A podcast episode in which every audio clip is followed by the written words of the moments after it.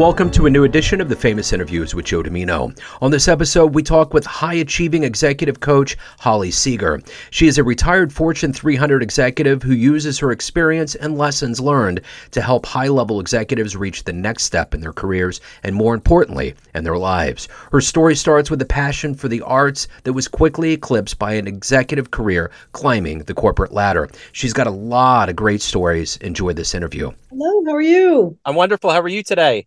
I will, thank you. I'm just going to blur my background. I'm yeah. There you go. Staying, staying with my daughter today, so let me take these out. I don't think they're working. Okay. Good. Cool. Yeah. Hi. Hey, nice to meet you. Hey, I just want to. I, I, sometimes I get told I jump in too quick because I come from jazz radio. So if you need a minute, fine. If not, we can hop in. Hop in. Okay, let's do it. So, where are you coming out of? Uh, today, I am coming to you from New York, uh, an upstate New York, Finger Lakes region. Yeah. Where, where's your base at? Uh, North Carolina, Wilmington, on the beach. Okay, good for you. Yeah, I'm in Kansas City, Missouri, right in the middle of the map. Yes, indeed. So, um, so it's great to meet you. The way I'd like to begin before we get into your coaching and and what's made you who you are, I want to know how you survived COVID. That did its own little thing on all of us. How did you get through it, and how has it changed the way that you approach things now? Um, so honestly, COVID was a bit of a of an optimistic uh, turn of events for my life. Um, I was not even realizing how much I was struggling to survive in a corporate environment. Um, you know, the day in day out sort of interface with people and all the challenges. And when COVID came along, and for the first time ever in my career, I had the opportunity to work from home. Um, I'm like, wow, this is nice. Like I can control my environment you know i'm i'm more at ease. I don't have all these people pressuring and tugging at me and um, access to me right? Even though my all of my technology would go off at the same time.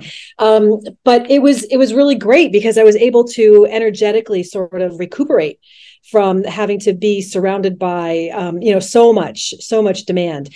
Uh, so I actually really enjoyed it and it was good. It was extraordinarily stressful because, because the role that I had was a bit of a triage um, leadership role. And so it was, of course, emotional and passionate. And there was lots of hard conversations um, that needed to occur now without actually having face to face, you know, empathy, which is different than digital and virtual empathy. Um, but it was actually pretty good. Now, uh, you know, and I loved it. It was great. It actually helped me to make a decision that I work better um, when I'm not in certain types of environments.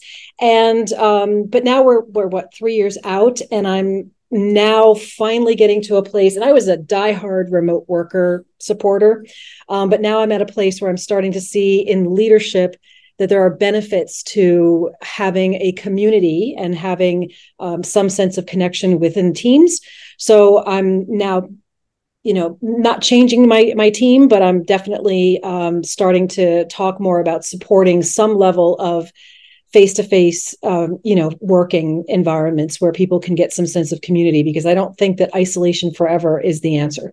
Yeah i don't either. I agree. I think that's the thing we learned ironically out of all of this with the isolation that we need community and people and that interaction more than ever. Yeah. Yeah. Yeah 100% so on paper, it's very clear what you do, but I want to hear from you. So this is how I'm going to paint this picture. We're going to put you in front of a bunch of third graders at a career day. One of the kids looks up and says, Hey, what do you do for a living? How do you answer that child? I uh, run businesses. Uh, no, I don't run businesses anymore. So I guess what I do now is I help uh, mommies and daddies who are running their businesses to run them more um, efficiently, more compassionately, um, so that they are making sure that when they show up at work, they're bringing all of their talents and all the things that they love to do um, when they come to work and earn the money that they have to earn to be able to provide the life for you. So, when you were in the third grade, what was your dream? What did you want to be when you grew up? A dancer. Nice. So, do you dance now? No, I don't. I danced for 18 years semi-professionally. Okay. And then, um, you know, my parents got very practical with me when I went off to college and said, "Look, that's not a life that's going to provide for you. So uh, go to business school," which is what I did. so let's get to that. Let's get to how we arrived here. Tell me where you were born and raised, and the seeds that were put into you to be in that business entrepreneurial mode. How did that happen? Yeah, so um, I was raised very traditionally, very conservatively um, outside of Manhattan in in New York. Um, so I was in a suburb of Manhattan. Both of my parents, um, you know, worked outside of the home, and um, hardworking and made it very clear that um, I had to earn my own way. I had to make my own way. And so at the age of 12, I was encouraged, you know, I had the paper route. Um, and then I went into babysitting and being in, you know, sort of an au pair, which is an old fashioned word for like a kid who's a nanny. Um, and then, you know, when I was old enough to get working papers and work officially, I had a job. Uh, before I was even 16. And so I have uh, really been working since you know forever 50 years practically. Um, and so they instilled in me that you know money makes the world go round. They exposed me to um, lots of different life experiences and made it very clear that this is what you have to have in order to have these experiences right? There's a there's a contrast in life and I learned very young that I could choose to live this way or I could choose to live this way. And I really fell in love with the things that they were showing me. So I had to follow a path to make sure I could fund that vision that I had for myself. Um, and so I uh, went off to college, took many different paths, ended up getting a job in a Fortune 300. Uh, I started at the bottom. I started as a technician um, and said, just get my foot in the door. I'll figure it out from there. I didn't even know how to do the job I was hired for, but I was like, I'll figure it out. Those were the days. Um, and uh, you know worked my way up and so within within you know 15 years i had made it to the top 200 executives in the company of a multinational you know very large corporation um, and a lot of that is just tenacity and you know hard work ethic and my baby boomer parents you know pressured me about how to how to show up um, and it and it paid off for me. But I always knew that I wanted to work for myself, and I had tried a couple of entrepreneurial stints as side hustles when I was um, working as an executive. And while I was passionate about the product or the service that I was trying to to build, um, you know, my time just wasn't my own. And so uh, I made a very quick decision coming out of COVID. I bought a house far away, states away on vacation from a hotel room, and said, "I guess this is it. I'm pushing the button. I'm going to start a new life." And um, and that's when I said, "All right, so we're gonna we're gonna start a business." And I actually have two, you know, sort of separate hustles that I do now um, because I wasn't ready to stop working. I mean, when you've worked since you were 12, you don't know how to not work, right? So yeah, yeah.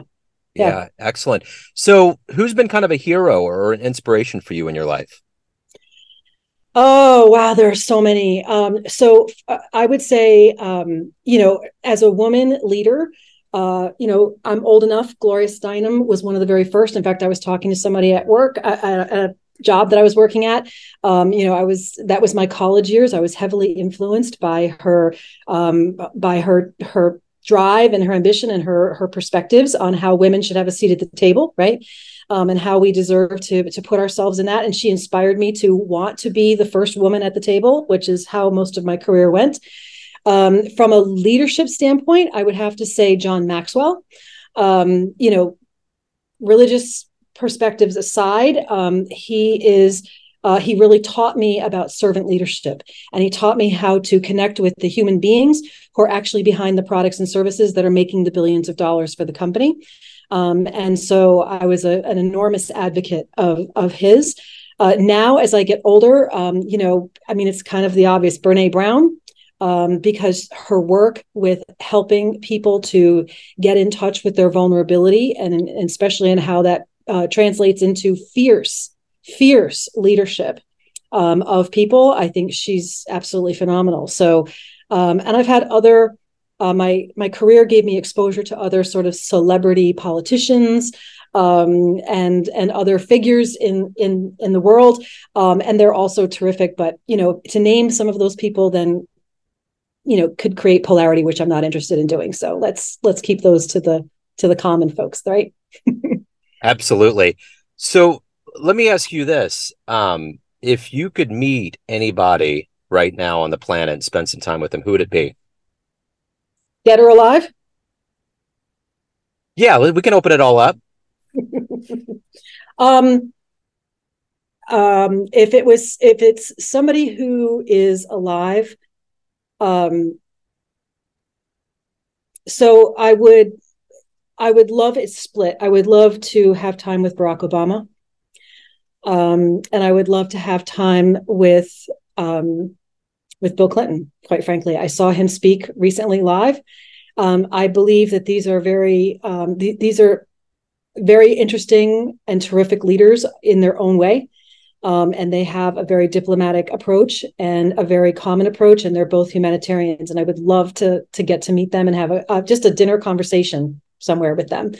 Um, if it's someone who has passed, my absolute favorite person um, was Katharine Hepburn growing up, and again, she was a role model for um, these very um, assertive, confident women. And um, you know, as a young person, I was a fan of her movies, but just you know, I wanted to dress like her. I wanted to be able to walk into a room and command the kind of presence. But she also had this eccentric femininity to her that I thought was really cool. Yeah, you know that question really came about because of Barack and and Bill Clinton. In fact, I saw Bill Clinton speak at the Truman Library here in Kansas City back in like 03. It was one of the most dynamic things I've ever seen. I mean, there was a couple of doors that people opened up and he came in and it was just like all of the protons and electrons and everything in the room just instantly changed. Yes.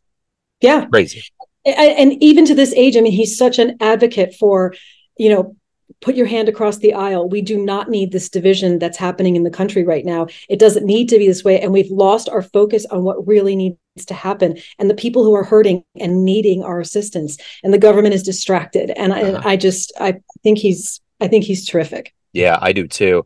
So speaking of people like Barack and Bill, you know, they obviously have a lot of gumption and a lot of uh, motivation for what they do. What is that for you? What's the gas in your tank? What makes you wake up and be who you are every day?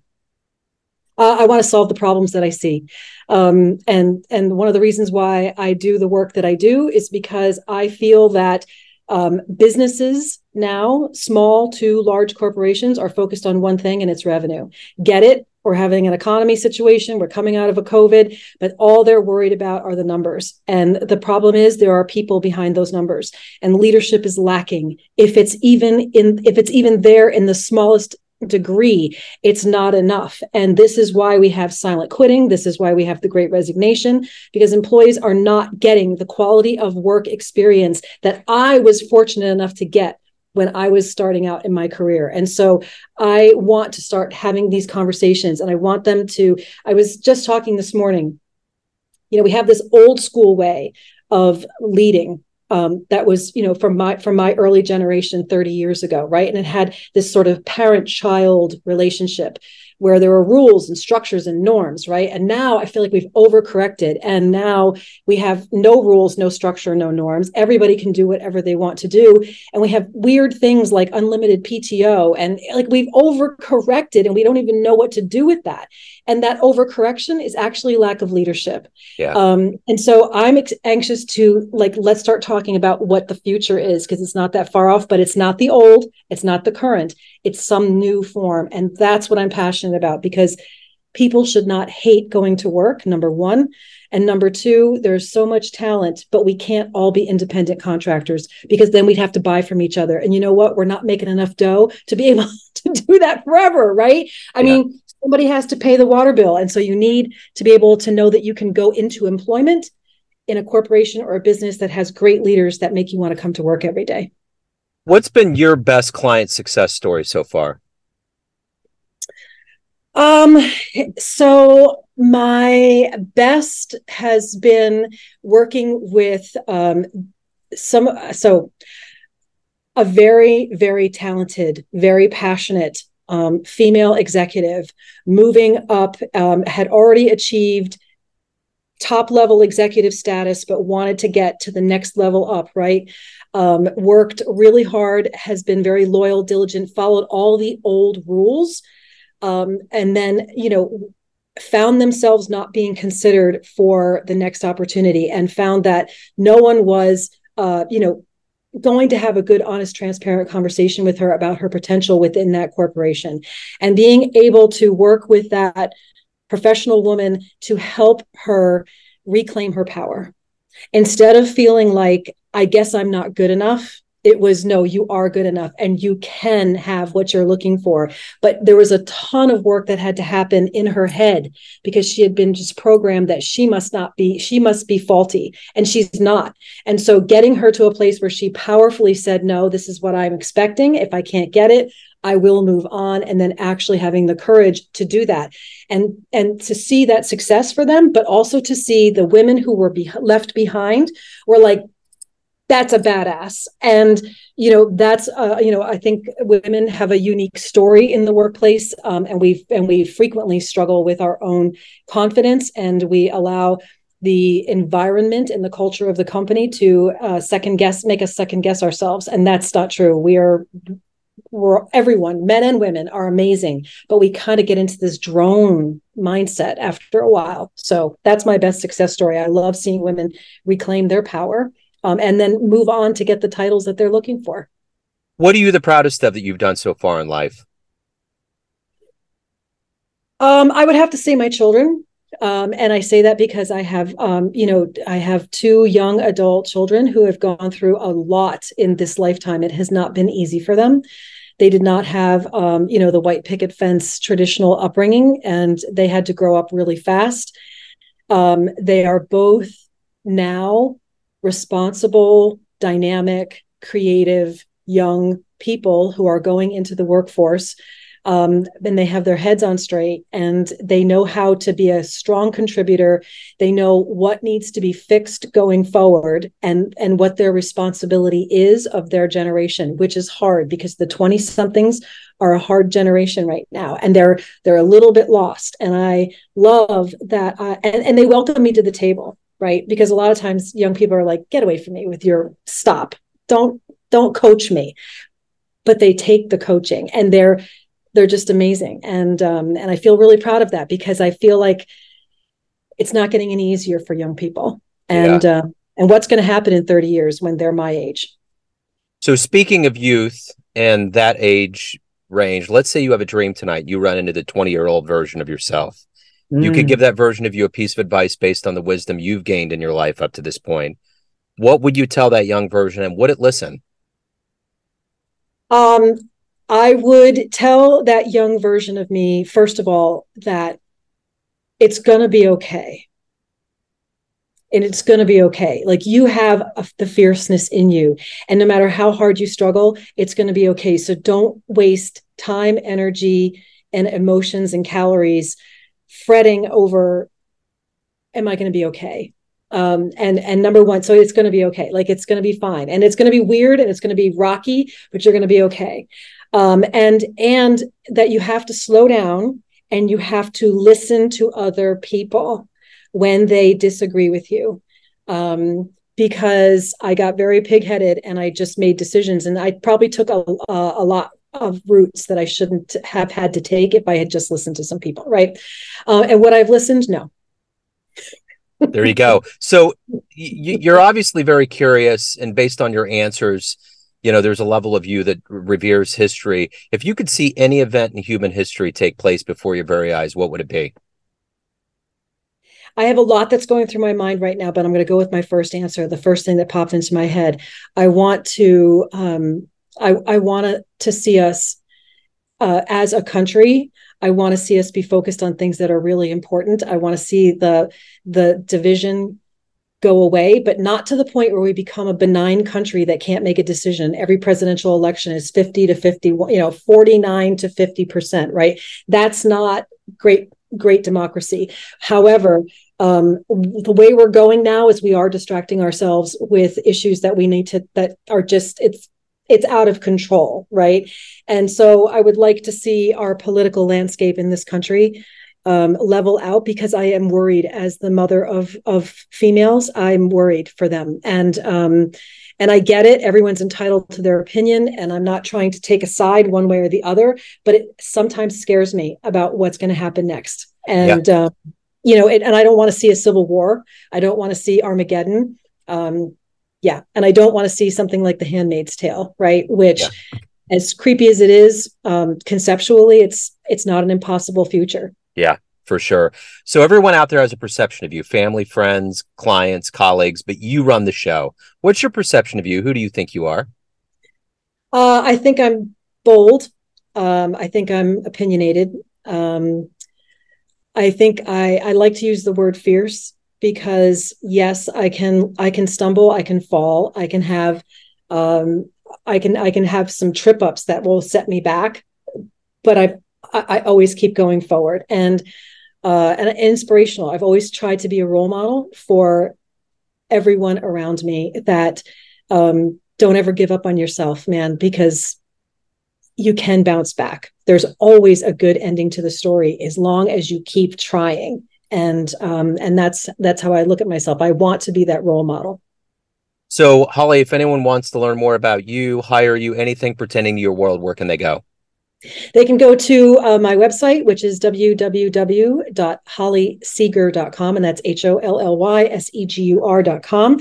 Um, I also am on LinkedIn, and I'm very active on LinkedIn. I am trying to get some really good, juicy conversations happening about leadership right now. And literally an hour ago, my 20 something helped me to set up my TikTok account, um, which is uh, lead, L E A D, intuitively, I N T U I T I V E L Y, lead intuitively. And that will promise to be um, not, uh, uh you know, appealing, but all of a sudden also like, let's get serious about some hard conversations. Sure. Holly, this has been great. Thank you so much for opening up. Thanks for your insights. I really appreciate it. Best of luck with everything. Thank you so much. Have a great day. Thanks for tuning in to another famous interview with Joe Dimino, where we cover the world of art, literature, business, spirituality, music, and more from around the globe. If you want to hear more interviews, visit the Famous Interviews with Joe Dimino channel on YouTube. You can also find us on Spotify and Apple Podcasts. Thanks again for listening, and until next time.